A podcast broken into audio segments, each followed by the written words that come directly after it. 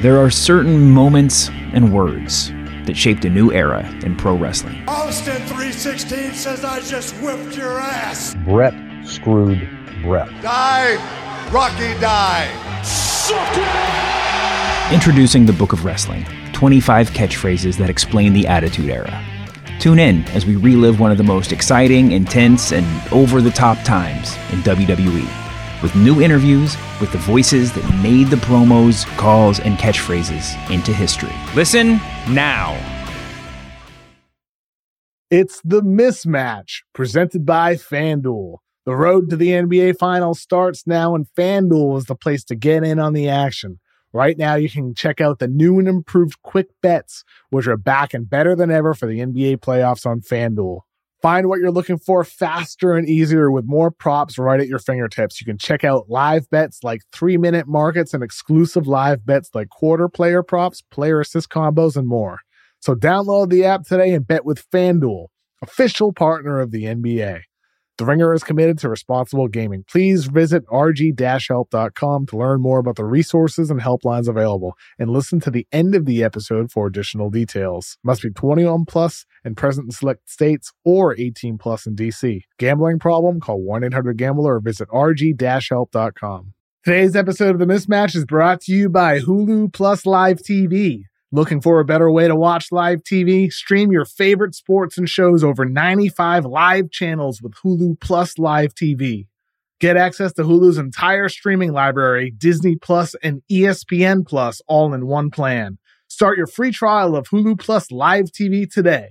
Live TV plan required, restrictions apply. Offer valid for new and eligible returning subscribers only. Access content from each service separately. Learn more at hulu.com.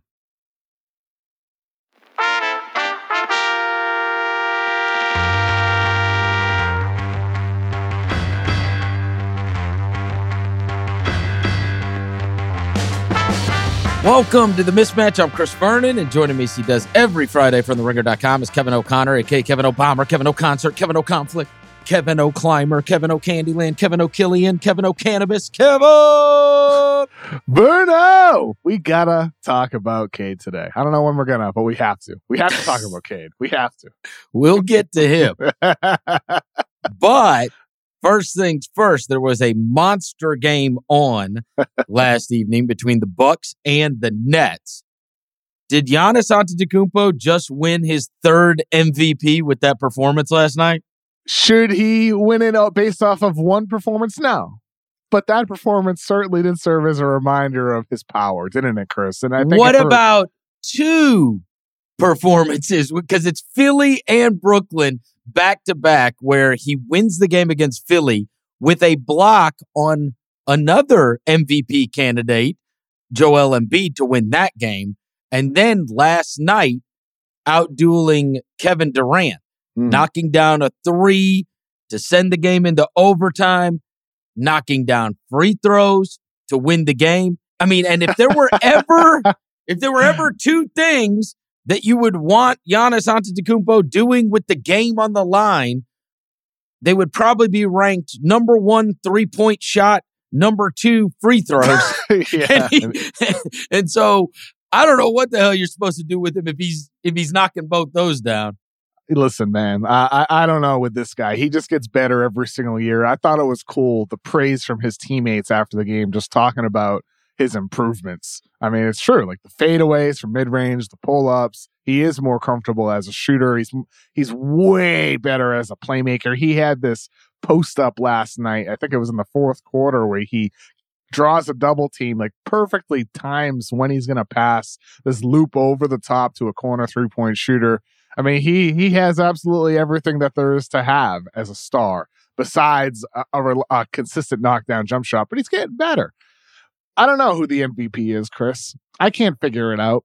It's so close between Giannis. Didn't it Jokic. feel? We know that it's always storyline, and didn't it feel last night like that in in an incredibly muddled MVP race? And I just mean people seemingly not having an extremely strong opinion Yeah, well, I mean, About it who should- they're going to vote. shouldn't be that way though. Like Giannis It should. should Maybe should have been right in it. You know, like he should course he be in it. Yeah, like we've always said, it's three. No, no, Giannis, no, no, Jokic, but- and Embiid. No, no, no. But I mean, well, I think he has been in it. He has been in the discussion. But I'm just talking about where if you were looking for somebody to make your opinion strong, he delivered in spades. And he's done it two Sure. times in a row on a massive stage. And we know whether or not it should matter It is does. beside the point. It, does. Mm-hmm. matters. And so if you were looking for when it's time to cast that vote for who is the most valuable player in the league, you know, I I certainly think it's going to be very difficult to get that out of your head, you know, that you just watched that because it felt like there was a lot of, hey, uh, let us remember which we felt this way walking away from the NBA finals last year. Let's remember that this guy is the best player going, you know? And so it's like, all right, this is the best player in the league, and people feel comfortable giving that guy an MVP vote. Here's what I'd ask you, Chris: Has Embiid fallen to third? Um, I think there's a chance. I think there's a chance he could get third. I feel like there's. Isn't that something else? I, I feel mean, like, like- there. Uh, now I will say this. I feel like generally, and I don't know, I can't judge the media, but I feel like generally there's more blowback slash resent for Jokic than the other two. Is that fair? Oh yeah, I think more people are trying to poke holes in the Jokic case than they are the other two's case. And so I suppose it's possible that Jokic could fall to third, but I'm doubtful. I do think that there's a really good chance. And again, I'm not saying eh, people people, people can argue whether it's right or not, but when you see a guy, you know, with 44 points, 42 points, you know, 15, 16 rebounds, assists, game winning plays against the best teams in his conference, back to back nights, it is extremely persuasive. I just don't see how. So the straw poll that Tim Bontemps does for E Uh-huh. ESPN, the last one he did was Jokic had 62 first place votes, Embiid had 29, Giannis had only nine first place votes. Right. Uh, I just, I just don't see how in a matter of 10 days that goes from Giannis as third with only nine first place votes to being in first place. Maybe it shouldn't, but I'll just ask you 10 days ago, wasn't your opinion different? I think my opinion Mine 10 is. days ago. I my Everybody's is. opinion- I, yeah, I think my opinion 10 days ago was the order that I just listed Jokic, Yeah. Embiid, Giannis. And now Uh, it's more more But, muddy. but, but right? the thing is, is it's really like the whole time like 1A, 1B, 1C. That, that's Sure. the type of seasons those guys are having. It's not like a very clear and definitive, oh, here's the top three. And then number four, I have Luka. And then number five and 5A, 5B, 5C is everybody else. The, the 20 players, uh, the Bill Simmons, Ryan Russillo, the 20 best top five players. Like that's where number five is for me. Is I don't know who the fifth, you know, is for MVP, but I do know my top four in some order. And everybody um, knows their top three for certain. I- I- in some order. I, I would hope, though, there was a, a Ja Morant second place vote, a Devin Booker second place vote. Was were you the Ja vote, Chris? Did uh, I don't have a did- vote. Did and- Bontemps and- and- and I know, I Morant's- know, I know. I know. Morant's going to end up playing 56 games. Yeah. So I think that's going to hurt his. I mean, look, the MVP case, but more importantly, the All, NBA, case. Yeah, And, and the thing is, he'll still get All NBA. Sure. I He'll get maybe. sec- he'll probably get second team with Curry, I'd guess. Yeah, uh, that's that's where I right. Kinda, and they'll have Booker in. and Luka as the first team. That's what I Maybe, guess. maybe, yeah, we'll see. Uh, But the 56 games is what's going to hurt him. Absolutely. Whereas with the MVP, it's a totally different level, you know, with those That's right. guys. But and we'll see. Listen, like with Giannis, he should be in consideration for, for MVP. And the argument for him is the same argument it was the year he won MVP and Defensive Player of the Year. It's the fact that he does carry a significant offensive burden, maybe not quite as much as Jokic, maybe the demands on offense weren't as difficult as they were for Embiid because he didn't have his second best player and he had he himself had to take on more handling responsibilities. But even then, Giannis handled a ton, and he's one of the best defenders in all of basketball.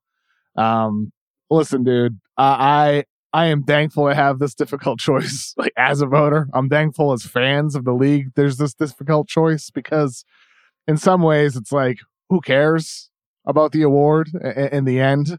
It's a subjective choice. What I do know is we have some of these all-time greats: Giannis, Embiid, Jokic, especially Giannis, given he's already won a championship and a Finals MVP. This guy is absurd. The things he's that he absolutely absurd. Isn't it something else what he can do on the court, Chris? He's amazing. He's amazing. It's unbelievable, and, and I love the way, and I absolutely love the example that he sets too.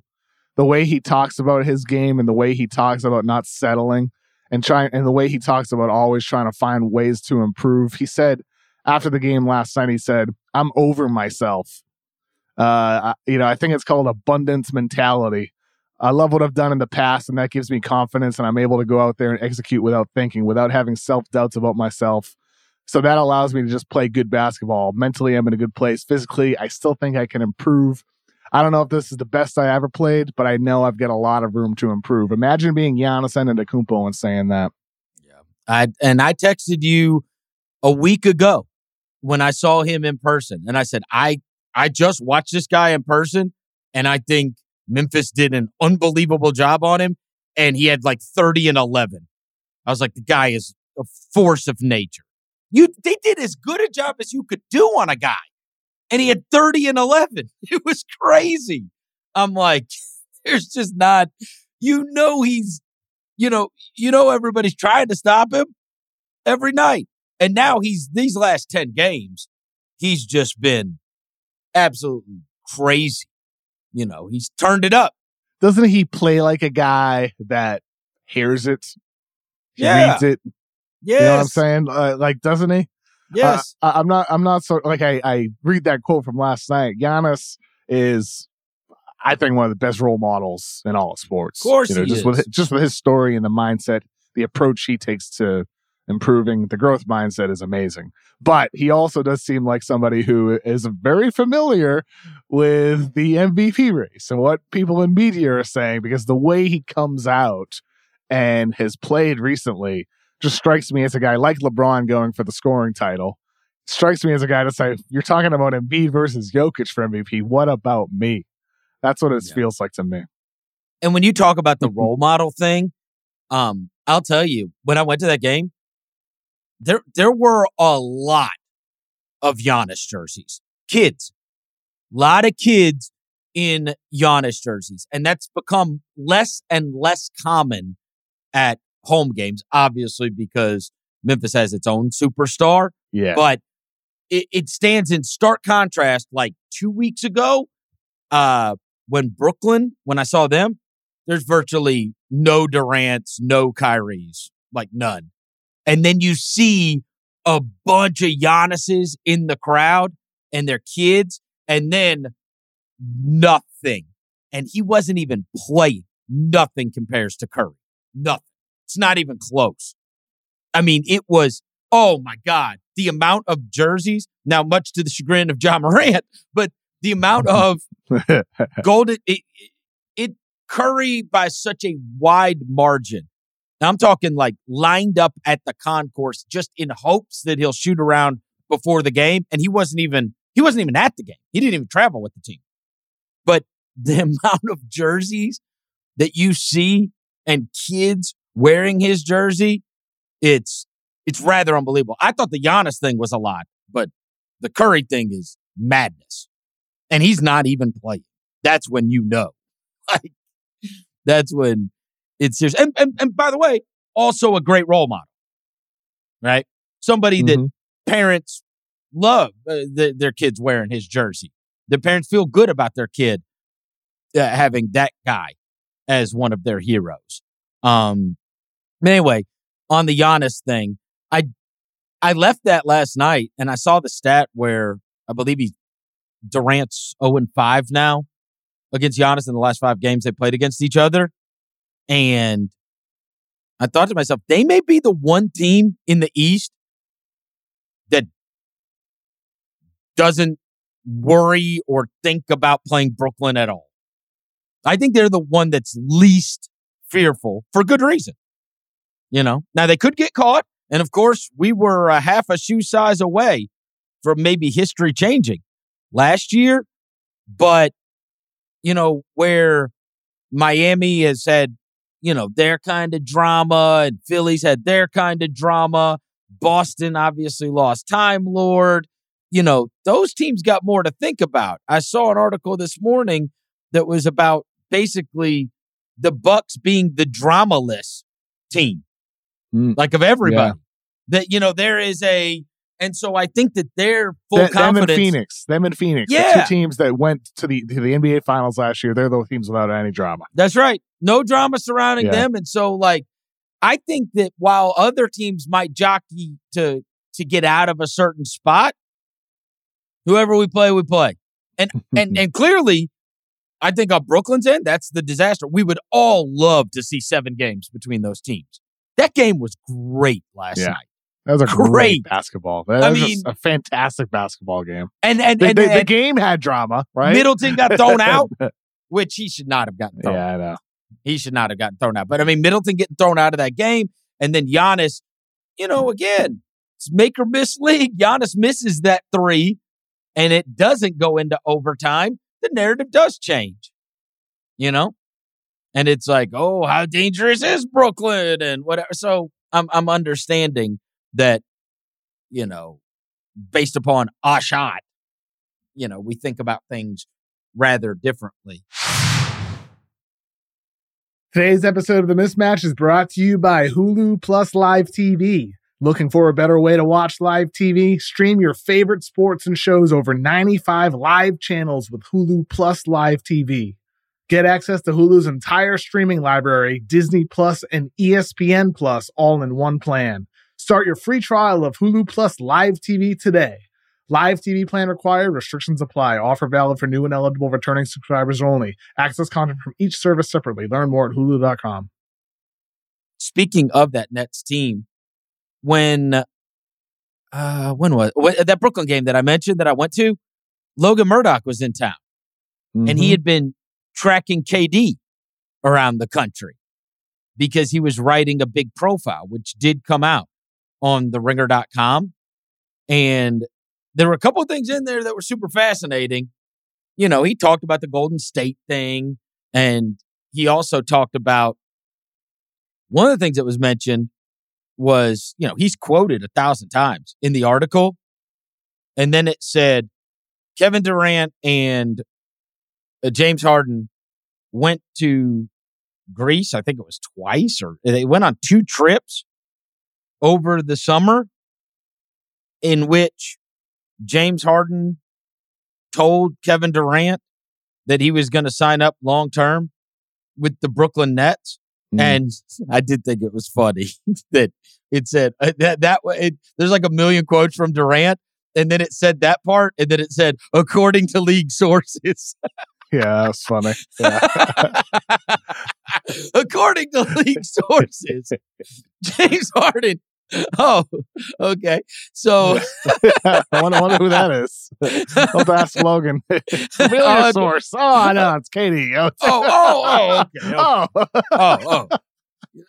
Uh, but yeah, the other thing was yeah, Durant, Durant tells Logan, you can't quote me on this one, though. yeah. It's like, it was you also- can't. It was, and it was it was also kind of funny.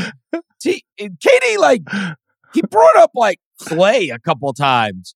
Like you see how Clay acts, and nobody jumps on him. Like I, he blames like the media in the article for like the Golden State stuff and whatever. What did you uh, What did you think about his media quotes talking about open locker rooms? Uh, because Adam Silver has suggested, that yeah, they the- might about the relationships with up. Yeah, yeah. reporters. Totally, and totally reasonable. And I also I thought every word was reasonable. It's for the best to open them up, but That's maybe a open them veteran. up in a different way. Yeah, that's a veteran that understands the way this stuff works. It is much easier for people to criticize when they don't have to face somebody. You know what I'm saying? It's much easier. You know, when you've got a when you're out there and and and talking, And you've got to go to that press conference. And so for many, many years, I mean, look, I was a radio host. I, I have had all, I have had players, I have had coaches, I've had all manner of people scream at me or be mad at me over things that I had said back in the day, you know? And that's what comes with it. But if you're going to erase that and you aren't going to have much interaction Oh yeah. with said individual, I think it's not, I, it's worse for the players, in my opinion. The best thing for the players is to become real people and develop relationships with these people. It's not just for news breaking and all that stuff. It's the coverage of the team day in and day out for the fans that care about it the most. And developing a relationship with the media is good. Now, he he got to blame the media for the Golden State thing, but in the same column, it mentions how, you know, guys on the Warriors plane are all playing cards together and stuff and he's back, you know, back by himself. You know, away from everybody. And I think that there's probably a couple different versions of the way that all went down, but in his version, he felt like it was always KD and the Warriors rather than KD part of the Warriors. But that's again, it's all water on the bridge now. But it's very it's very interesting read. I would encourage anybody to check it out because it does give you a good sense of how he thinks about things. For sure. No, it was Um, very very well done by Logan. And we we at some point we did uh real ones earlier in the season. At some point, maybe during the playoffs, For sure. have Logan and Raja on the mismatch. Yeah, that was it was great to I, I hung out with him while he was here. Um it was great to have him in town and he was doing that KD article You guys out to dinner? You guys it- dinner? we did we didn't we didn't get together go- because go- he flew in late. Oh yeah. um, so it's just at the game you hung a he was bit. at the game Yeah. and he um it was actually the same exact night that the mandate thing got lifted so that worked out well for the column because he was able to go ask Oh. Kyrie and KD about that after the game the other thing was very interesting was and keep this in mind he asked Kyrie Irving about playing together uh with Kevin Durant and they made it sound like they're going to play together forever if you read it, they both said that. We'll be playing together for 20 something years, whether it's out on a court and wherever. So we'll see. We'll see. You never know, right? With this friendship, but it's clear they are like really, really friends. They are close. You know what I mean?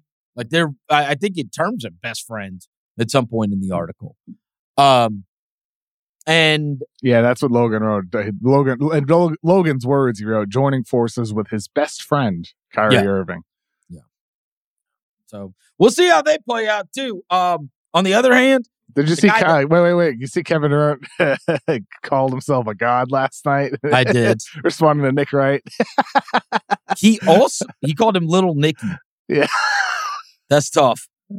That's tough. We're gonna get Nick on this too. Nick on uh mismatch or void at some point. We had Nick last season. We didn't have him this season, right? Well, we we scheduled him, and then like 30 minutes before we were about to go on, uh, a story broke about James Harden being an irresponsible boob and going out to strip clubs all the time. And Nick Wright said, "Oh, I've had something come up. I can't come on," because he for sure was gonna talk about how Daryl Morey is the genius of all geniuses, and that got ruined by an article that came out. I'm not a conspiracy theorist, but I'm a conspiracy theorist when it comes to that.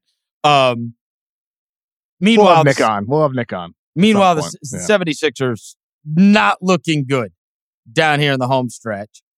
And you were talking earlier about the Embiid thing.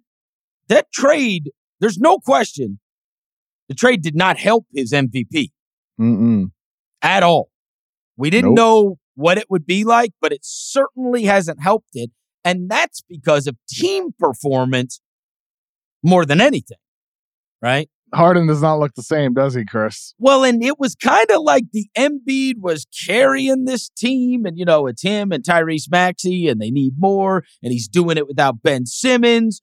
And so you had a lot of the Jokic thing going on with Embiid. Now, Embiid still had a better supporting cast, but still, you looked out there and it's Tyrese Maxey who's starting for the first time, and it's Danny Green, and it's not, and it's Thybulle. It's not a who's who.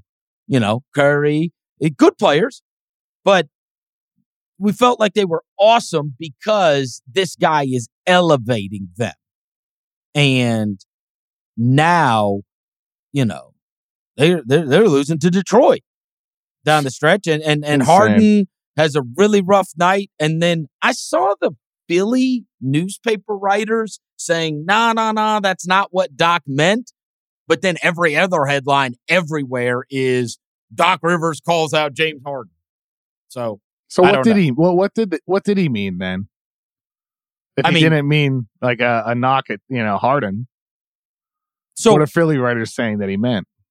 that he was gonna that they were gonna jump on the bench, right? Like the bench did nothing. They were like oh for five. Yeah. Okay. And that what he was what he was saying and he didn't continue his thought or whatever was basically you can't blame the bench because James was out there and he was the leading shot taker at okay, that time. Yeah, yeah. You know what I'm saying? Like he was trying to say that was it, it was it was not it was prompted by a question about how shitty the bench was. And he was like, "Hey, you know, it's hard to blame the bench when James is the guy out there, right? Like I mean, yeah, they only took 5 shots, but that's cuz James is taking the shots. Like James is when he's playing with the bench, he's the guy, but it is hard to I don't know. I think you got to do some mental acrobatics to act like he wasn't disappointed in Harden's performance. I mean, he was terrible. Yeah. he was, he was terrible.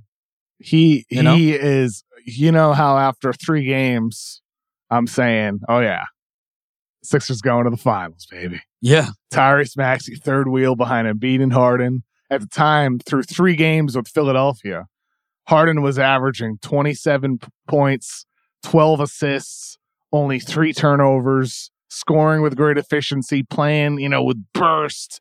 He had great acceleration, great first step. He looked like the Harden that we had seen previously early in the Brooklyn days with Houston before he was trying to push his way out. Since then, Chris, that was three games. Since then, in 12 games, Harden is averaging 21 points, nine assists on 29.8% from three, 41% from two point range. These are poor numbers.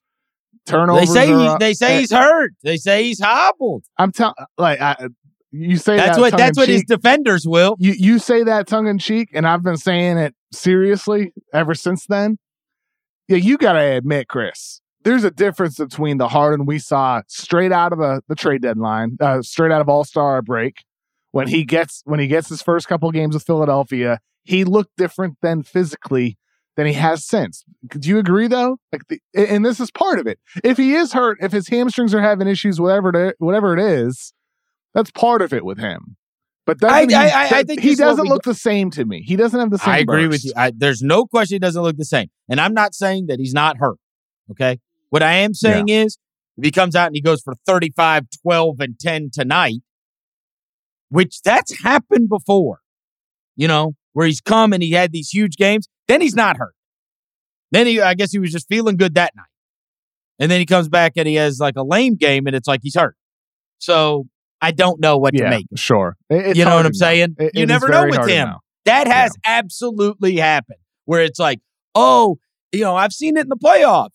And the narrative becomes he's run down from the season. He hasn't, you know, he just played so many minutes and now he's just run down. He's out of energy or something's bothering him. And then he comes out and he has 42 points the next game. And it's like, okay, what happened to the whole he was tired from the season thing?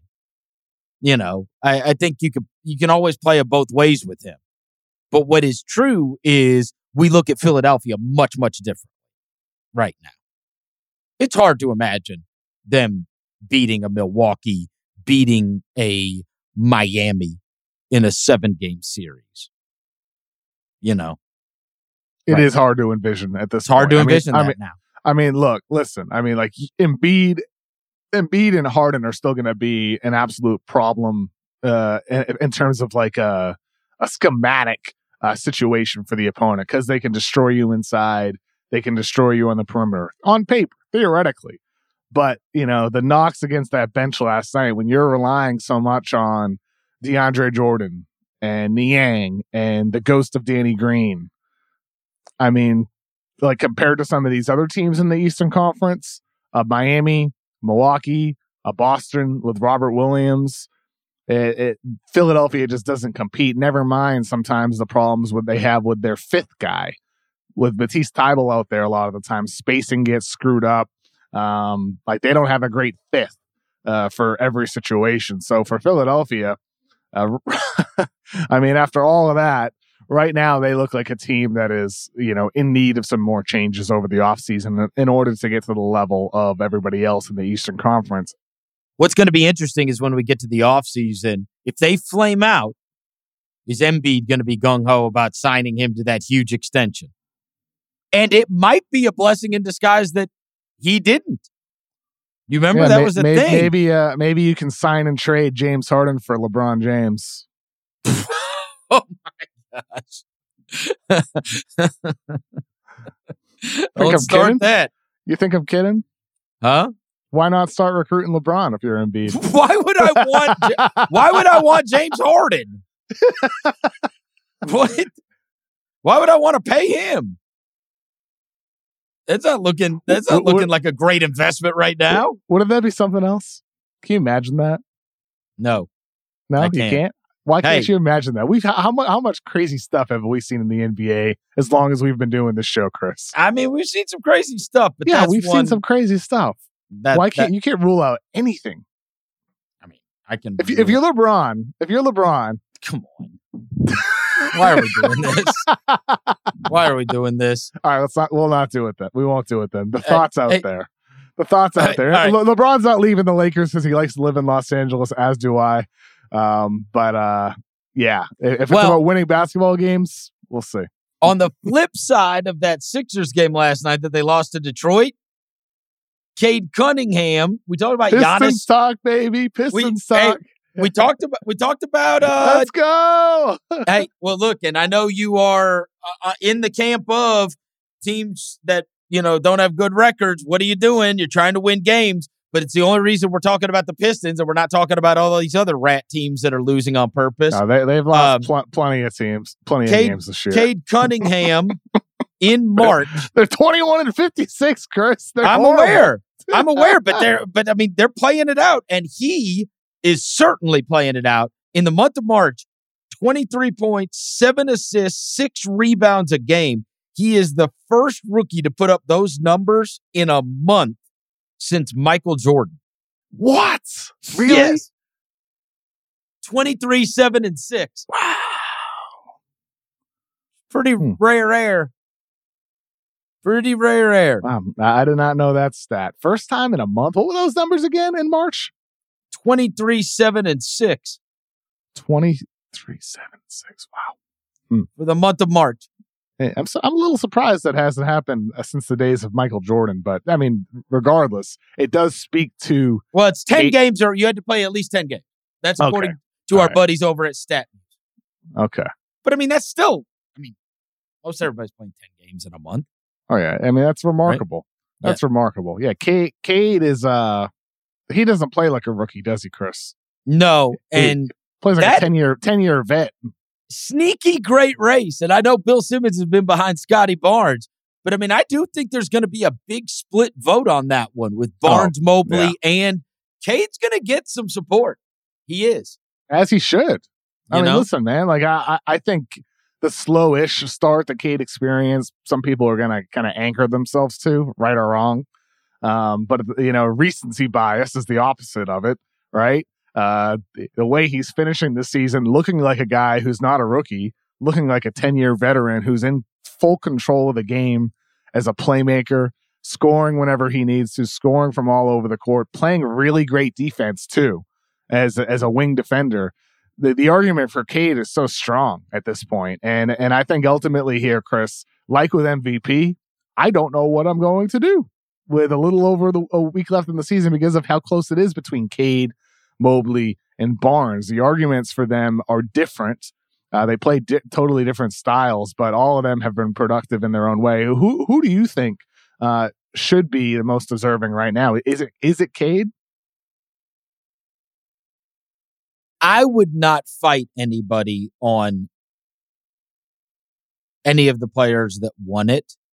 Um, that being said, I think I think Mobley would have ran away with it if his team just didn't get destroyed by injury. And they really did. They really did.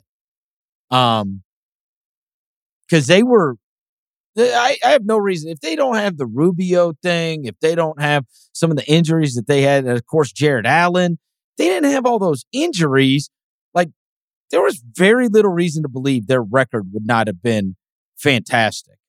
Um, I think I'm with you. This is one that I am absolutely on the fence. I have not lined it all out to look at all of the different statistics for all of these guys. Typically, if it's, you know, that close, then I do take winning into consideration. And so I think that you get a little bit of a nod. It is more impressive to do it on a winning team. It just is. And so to me, it's a little more impressive if you're Scottie Barnes, if you're Evan Mobley, than if you're Cade, right? Like if if all things are you know if all things are even, um, I do kind of consider whether you were on a winning team, and those two guys were on winning teams, and I'm taking nothing away from Cade, who has been absolutely spectacular and has to do, you know, he runs the show for them. And so if somebody wanted to make the argument, look, his individual performance makes him worthy of this award, I I, I wouldn't put up a big fight about it. Mm, no. I'm just saying the way my yeah. brain works in terms of these awards. If it's all close, I usually lean towards the team, the guy that's on the team with the better record because it is more difficult to put up numbers in a winning context. Sure. Yeah, I think that's fair. I mean, rookie of the year, like I said with MVP, in some ways, whatever. I mean, who cares? Like it's gonna be it's a it's gonna be a split vote. It's gonna be close. What matters is the fact we have so many great rookies. They're gonna grow into stars. And the thing with Cade is like like obviously we get the final four this weekend. You could match up Cade Cunningham with Paolo Banchero out of Duke. You could do it with Jabari Smith from Auburn, Chet Holmgren from Gonzaga, Jaden Ivey from Purdue. Any of these guys, any of them, any of the top prospects, you can put them with Cade Cunningham, and you know it's going to work. Some might work a little better than others, but Cade can work with any type of player, and he is the type of uh, young player in the NBA who's already making his teammates better. And the number one piece of evidence in that is the fact that he has made your guy, Chris, Marvin Bagley, looks like a competent NBA player. that is the number one argument. How about, how about, hey, all right. So I, I would look at it backwards. Marvin Bagley has turned Cade Cunningham awesome by giving him somebody to throw yeah, the ball yeah. to. Yeah, and ele- elevated. One guy game. he has not done that for is Killian Hayes. That's a lie. He hasn't Killian made Hayes. Killian Hayes better. Killian Hayes is pretty good. Pretty good. Did you see, you see the lost, defense he played last cause. night on Harden? Five for eight from the field. You see the step back three he hit the other night? K- uh, Killian Hayes is doing some stuff. He's doing some stuff. Yep. He's going to be hanging so, out with his boy Frankie Ntilikina in a couple years. Shut you're. Gonna, you're going to be Shut a up. dynamite backcourt in France. Hey, you uh, playing for the my, Paris uh, Bricklayers. In my Banchero article today, I said how I'm moving him to number one on my board for right now. Yep. Uh, the the last line in there, you know, the last paragraph is about how just you know these guys are ranked all over the place. Everyone's going to have their preferences. And then I wrote, Don't be surprised if your favorite draft analysts all have different people ranked first this year. Luckily for me, there are no French point guards in the spots. I like the self deprecation. yeah, I know. It's, uh, yeah, it's true. There are no French point guards. There is uh, Ousmane Dieng, though. Uh, French, and you're staying uh, away from him. Well, he's a French forward. He's not a French point guard, so it's no problem for me. Not an issue. Today's episode of The Mismatch is brought to you by USAA Insurance. USAA is insurance that could lead the league in assist. That's because bundling auto with home or renter's insurance saves you money. USAA understands the needs of our military, veterans, and their eligible family members, and they've got great rates and insurance options to meet them. See how much you can save. Tap the banner to learn more and get a quote at usaa.com slash bundle. Restrictions apply. This episode is brought to you by Cars.com. When you add your car to your garage on Cars.com, you'll unlock access to real-time insights into how much your car is worth. Plus, view its historical and projected value to decide when to sell. So when the time is right, you can secure an instant offer from a local dealership or sell it yourself on Cars.com. Start tracking your car's value with your garage on Cars.com. Other things that took place last night. The the Hawks have looked like a team, you know, about to go into the playoffs, you know, possibly dangerous. And Trae left with an injury last night. And so clearly this is something to monitor rather closely. But I was starting to think, you know, you're gonna draw somebody's gonna draw the Hawks, that's that's gonna be no picnic, no matter who it is. Because Trae has been, you know, he had that 30 point first half, uh, you know, just a few games ago, uh, had 40 plus in another game recently. I mean, he's really gotten going. And it was a team that was in the Eastern Conference Finals last year. This whole year, we hadn't been able to figure out what the hell is going on with them and why they have been so underwhelming. There's been a myriad of reasons given. The first of which, at the very beginning of the season, which was Trae Young, which is not exactly what you want, saying, you know, once you're in the big games, these games don't feel that big. You know, it, sounded a little entitled, maybe, um, at the beginning of the season, that they were carrying themselves like a team that had maybe accomplished more than they have, but they did make it to the Eastern Conference Finals. And so even if they did had the whole doesn't you know regular season isn't that big a deal, line them up and we'll play when it comes to the playoffs. Um, I do think they're I do think they could be dangerous, but we got to monitor this Trae thing because they're not dangerous without him.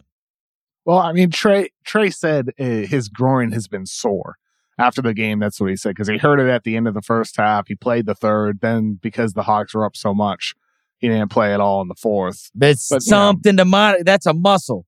It, yeah, it's definitely something to monitor. And and the fact that he looked like he was in so much pain still returned. But if that is something that's a lingering issue, it certainly limits who they are and what they can be. Monster game between the Lakers and the Pelicans, Kevin. And it mm-hmm. sounds like LeBron and AD are going to play. Yeah. Wow. Exciting. I, I look forward to watching. They got into 10th and then they gave it right back to the Spurs. And now they have to try to get it back. They have to try to get back into the play in situation. And we know that this game is so much bigger than just that play in. Um, this one matters greatly because of the pick. Because yeah. if the Pelicans are able to knock down the Lakers to where they are outside of that play in, that all of a sudden becomes a top 10 pick and they get that pick. And so you got a lot of, uh, you got a lot of incentive besides just the two teams trying to get into the play in and then getting to host that play in game. That that draft pick, which they would not get. And of course they traded theirs. So that ends up being enormous for them. And right right now that pick is slotted eighth. And the Lakers are two games back from being tenth. Um, I mean, it's looking like a good chance that the, the Pelicans could get it anyway. But if you knock them out of the plan, you you assure that you do. And, well, but the I Knicks, mean, the Knicks are like now it's sealed that they're not making the playoffs. So who knows what they're going to do? Washington's right there too, right in the crappy record category. And you got the Spurs. So, I mean, there's a lot I tweet, of. Jo- I tweeted, I tweeted the other day, Chris, about the Spurs winning all these games, and said this is actually a bad thing. They should be tanking. Yeah. The reaction from Spurs fans was so interesting to me. Like it's very split. Usually when I comment about tanking, mm. it's like majority are like, yes, we want the high pick. Spurs fans, it was very split. there are a lot of there are a lot of people in support. Like, yes, thank you for saying this. There are many that were like, "What are you talking about? All we do is win. This is part of our culture here. We always try to win games. We can we can draft a star in the middle of the first round. We've done it before. It, it Yeah. was just, it was just very interesting to see that type of perspective come from a fan base that has won for 20 plus years. Because it reminds me of the year with the Patriots. I wanted them to to lose out, get a higher draft pick, get Mac Jones. Mac Jones slides to 15th anyway. Patriots didn't even need You to never trade know. up to get their quarterback. Quarterback. They didn't have to. So for the Spurs, it's the truth. You can find great players from anywhere in the draft. It's just easier at the top. No, And- and, I and- mean, and it's a great. It's one of the great ironies about the Suns thing, right? Is that the guy who's the best is the guy that was taken what 13, 14? I think it Mhm. was 13 or 14. Booker. Devin Booker. He's Yeah. the he's the franchise guy. Like of all those picks they had in the top five, the uh the Dragan Benders and the Josh Jacksons and the on and on and on. Ayton. Ayton was number one. He was, but the best one is the one taken 13. And, Chris Paul, way back in the day, was the fourth pick. Way back. in uh, 1998. Come on. and that was, that was that was for the two five franchises ago. and, and Mikal Bridges Um, was the was the tenth pick as well. So they, they had some lot of guys. Yeah, we got that monster game between the uh, Lakers and the Pelicans, and supposed to be seeing LeBron, supposed to be seeing AD. Do you think the Lakers get in? Do you think they get in? What's your Yes. prediction? Yeah, you think they get Yeah. in? Yeah, I Yeah. think they get in. So Spurs fall out? yes, Hmm. maybe Yeah, I- I- Pelicans. I mean, this game is big. Yeah, this is a big one. It's a big game, Pelicans need, need this game badly. right? Yeah. Well, they got they got my really guy Larry win this back. game. That Jose Alvarado guy, isn't he such a troll? I love him. He's like a good Campazzo. Good. That Nuggets fans aren't going to like that comment. I don't care. Yeah, I know. Uh? DeMar DeRozan had 50 points, and uh, last night in what was a crazy good game. Campazzo.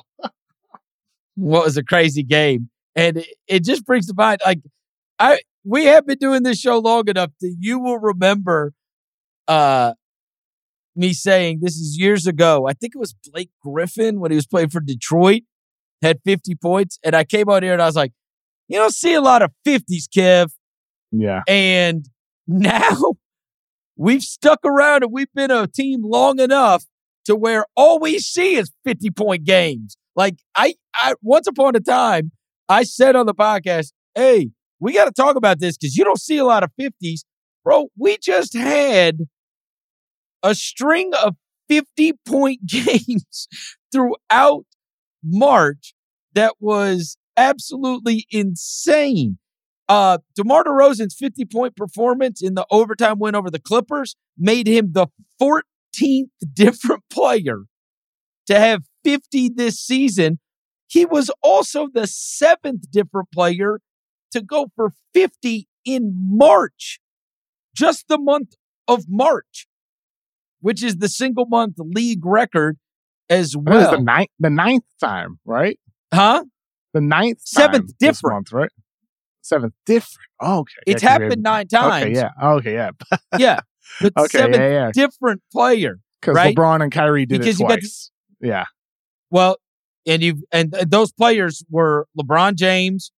Uh, he had uh, uh, 56 against the Warriors. Tatum 54 against the Nets. Irving 50 against the Hornets. LeBron 50 versus the Wizards. Kevin Durant 53 versus the Knicks. Karl Towns 60 versus the Spurs. Kyrie Irving 60 versus the Magic. Saddiq Bey 51 versus the Magic. And then DeMar DeRozan. Mm. Shout out to Saddiq Bey. That was on friggin' March Madness weekend, and The only He's- game of the night. his 51 is getting lost in NBA lore. But and and especially what a raw deal for Saddiq. You know, like he gets the 51. It's on a March Madness day where everybody is watching March Madness uh, and not watching Detroit versus Orlando. Not that if March Madness wasn't on, everybody would be watching Detroit versus Orlando. But anyway, you score the 51, and then it's not even like special because six other guys scored 50 in the month. What are the chances? What are the chances you get 51 in a game and nobody saw it and six other guys did it in the month? So it just gets totally lost. Like 51 should be insanely special. And Saddiq's just, this is bad luck. This, but, but we honor you, Saddiq Bey, on the mismatch. Sadiq, Saddiq Bey is We a won't baller. forget. He is a baller. I love that dude. Yeah. What a good play. The Pistons have a lot of good players, Chris. yeah, they They got, a they lot got of good players. They- future. they- They got yeah, a real. They- future. yeah, they really do. And K- Cade, Saddiq Bey. Hopefully, Killian keeps getting better on offense because he's got it on defense already. Um, yeah, they got Uh, a core. They got a uh, core there. Hello. Oh yeah. Oh, uh, They oh, got yeah. Marvin Bagley away Oh, from oh, Sacramento, yeah, and he's yeah. awesome. Surprise, Yeah, right. surprise. Yeah. Surprise, surprise. Yep. We got news on the Time Lord, Kev. Mm-hmm. Sounds like Boston, after a first round series, could get him back. But this is, you know, anytime people start tweeting about Brandon Roy and, uh, you know, uh, Metta World Peace and some other guys that have come back and it ended up having long term effects. You know, one of the things that is worthwhile to think about because he obviously got the surgery that would allow him to come back on the court quicker is what you talked about with their uh you know their owner Grousbeck saying this is a long-term deal um it'll be interesting to see how this plays out because even though he played the the the shorter recovery card you know you certainly have to take the long-term implications into consideration. Because it has. It has damaged guys that have come back um maybe before they should have to try to get back for a playoff run. And so we'll see. Again that's up to doctors right? Like doctors are going to decide whether or not they feel good enough about the healing and the rehab for him to be able to get out on the court but with the way you talked about how this is a long-term vision for not only Time Lord but also this group. You know, I don't know if our expectation should be that they're going to be able to get Time Lord back on the court in 4 to 6 weeks because there's inevitably a risk that comes along with that. Yeah, I mean, we'll see. We'll see in six weeks. Yeah, all I know is they need him. There's no way around that. They they need, especially at the guy we talked about at the top of the show. They they need Time Lord in the series against the Bucks and Giannis. Final fours this weekend. You mentioned Paolo is now at the top of your draft board, but that's certainly not written in uh, Sharpie, No. right? And that and that and that could change. I'd have Banchero ranked first for four of the top 10 teams with draft lottery odds. That's the way I would put it. So, like, if another team gets the first pick Right. and their and their best guy is Chet Holmgren, I mean, maybe I'm going to move Chet to number one on my personal board based on the fact that that player could be going there or will go there. Like, we might know, we might get the the absolute you know answer by the time the draft is coming around because that matters. Fit, situation, environment, that's all part of it. Absolutely. And in this class, where not as much separates those guys, isn't that fair to say? Yeah, totally. That you would typically it's take the talent, fit it. Yes, but not this year. But this year, that if there's if, if there's such a small margin between those top prospects, that you would take fit into consideration, maybe more 100%. so, right? Yes, one hundred percent. And for every team, it's going to be different. Like the, like I think for certain teams, you prefer Jabari Smith out of, out of Auburn because you want the knockdown shooter and the versatile defender. Some teams might want the playmaking of Banchero and the potential go-to scoring. Some teams might want the rim protection and the three-point shooting of Chet Holmgren. It, it's it's all different for each team with how you're going to fit these guys around. Like if you're Detroit with Cade Cunningham, uh, who who do you prefer most of those three to pair with Cade? Banchero, Holmgren or Smith for Cade's like partner in crime the next 10 years? What you're ho- that's what you're hoping for. I would guess they would take Smith. I I think I like Smith most there too. I think that's who they would take. Yeah, I do. I think they'd take him. All three of them would be nice fits. Like that's nice. That's the great part about Cade. It can work with any of the three in different ways. But Jabari Smith provides you with the size at 6'10, but also the versatility and the shooting, which is why, like you said, Smith is probably first on your board. Well, Right? and I and I know and I know Ed Stefanski, who's over there now, and he was a massive Jaren Jackson guy, and I see a lot of that. I do. Who I wonder who's I the see a final lot decision maker on that pick? Is it Oh yeah, I don't know. It probably Is it probably Troy aren't tell them right. I mean, my my. I mean, it's it's unclear. I mean, I think I, I think they Troy probably Weaver. all get in a room and then somebody yeah. pulls the trigger. Uh, It's it's yeah. collection of minds. yeah, which can be good and bad. Yeah. But they've done pretty good drafting. They've they've done Generally. well. Yes, it, what, it, what it's worked. It Yes. has worked. Yes. Yep. Um, but yeah, I think uh, I think that's totally fair that things could change. You know, I saw the kid from Wisconsin declared Johnny Davis. Where are you at on him? I like Davis. He just needs to improve, you know, his efficiency as a jump shooter. But he's got he's got a lot that that that there is to enjoy in the defensive end of the floor. One of the things that I like on offense is the fact that he can be a little bit of a low post guy. Mm-hmm. Uh, I mean, I, I would just be very curious to see if a team is going to use him as a as a post hub as a guard. You don't see a lot of those guys in the NBA that are guards using the low post, but he he's got a turnaround jumper, good good passer from the post. Can I, I'm intrigued. I, bet the I ju- bet they. I, I, I want to see the, I want to see the jumper improve. That's a big part of it. knowing the way um, the NBA yeah. guys talk about these guys, there's somebody. There's going to be guys out there that absolutely fell in love with him at the end of the Big Ten season because they love the, you know, go big in conference games on the road. Like he he had some monster games at the end of the season for sure. Like big scoring games. And there's going to be some guys I bet that really really love that. And so I could see him I, I could see a team being in love with him for sure. No doubt about Johnny it. I mean, six foot five, you know, playmaker who can, you know, hit tough shots from mid range. All, all he's really going to do is figure out how to extend his range to three. This season, he shot 36% from the mid range, 31% from three, uh, 34% on catch and shoot threes. And he's the type of guy he doesn't always like take that open shot when it's there. Um, but yeah, like he, if he can figure out that dribble jumper from mid mid range and from three, you're talking about a guy who could be a great point guard in the NBA. Um, but he's got it. It, it, take- it sometimes some guys don't figure that out though. We talked about how people really loved uh, Mark Williams recently. Mm-hmm. He's going to be in the mix this weekend. Is it fair to say you think the kid from Kansas might have the most to gain? You mean Agbaji? Yeah, just if his team, if they knocked off Villanova, if they won a title game on Monday night, that I feel like he's a little farther down the list, and he feels like the kind of guy that if you know if he if he was amazing in these last two games when the lights are the brightest, that he could because there's not that many guys on on the list that could really move up.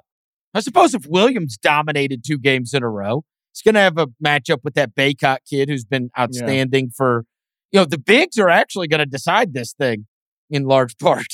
There's a bunch of big guys on these teams.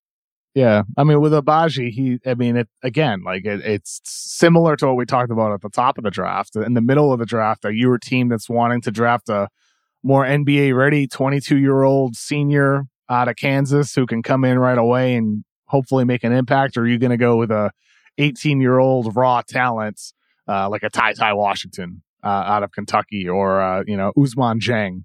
um, who played, like we mentioned him earlier, earlier, the French forward who played this last season in New Zealand.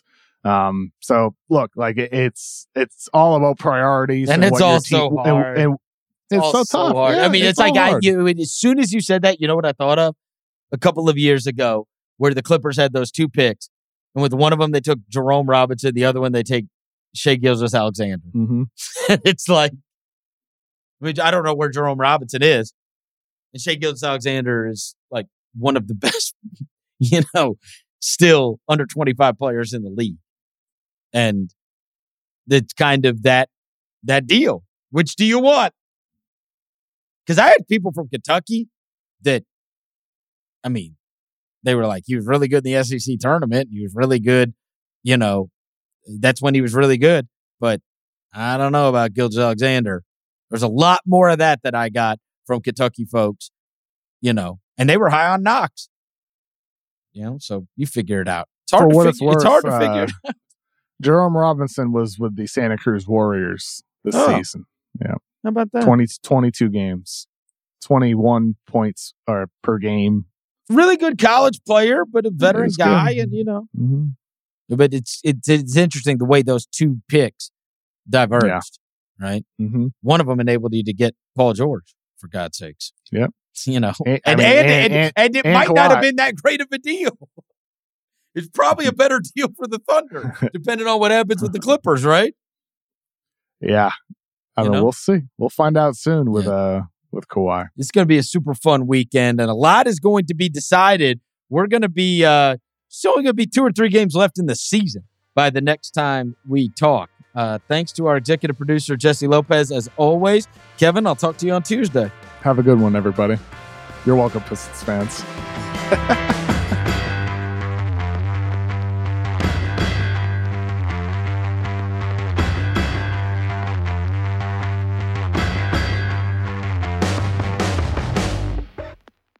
This episode is brought to you by 20th Century Studios' Kingdom of the Planet of the Apes. As a ruthless king builds his empire at the expense of the remaining human race, a young ape will fight for the future of apes and humans alike.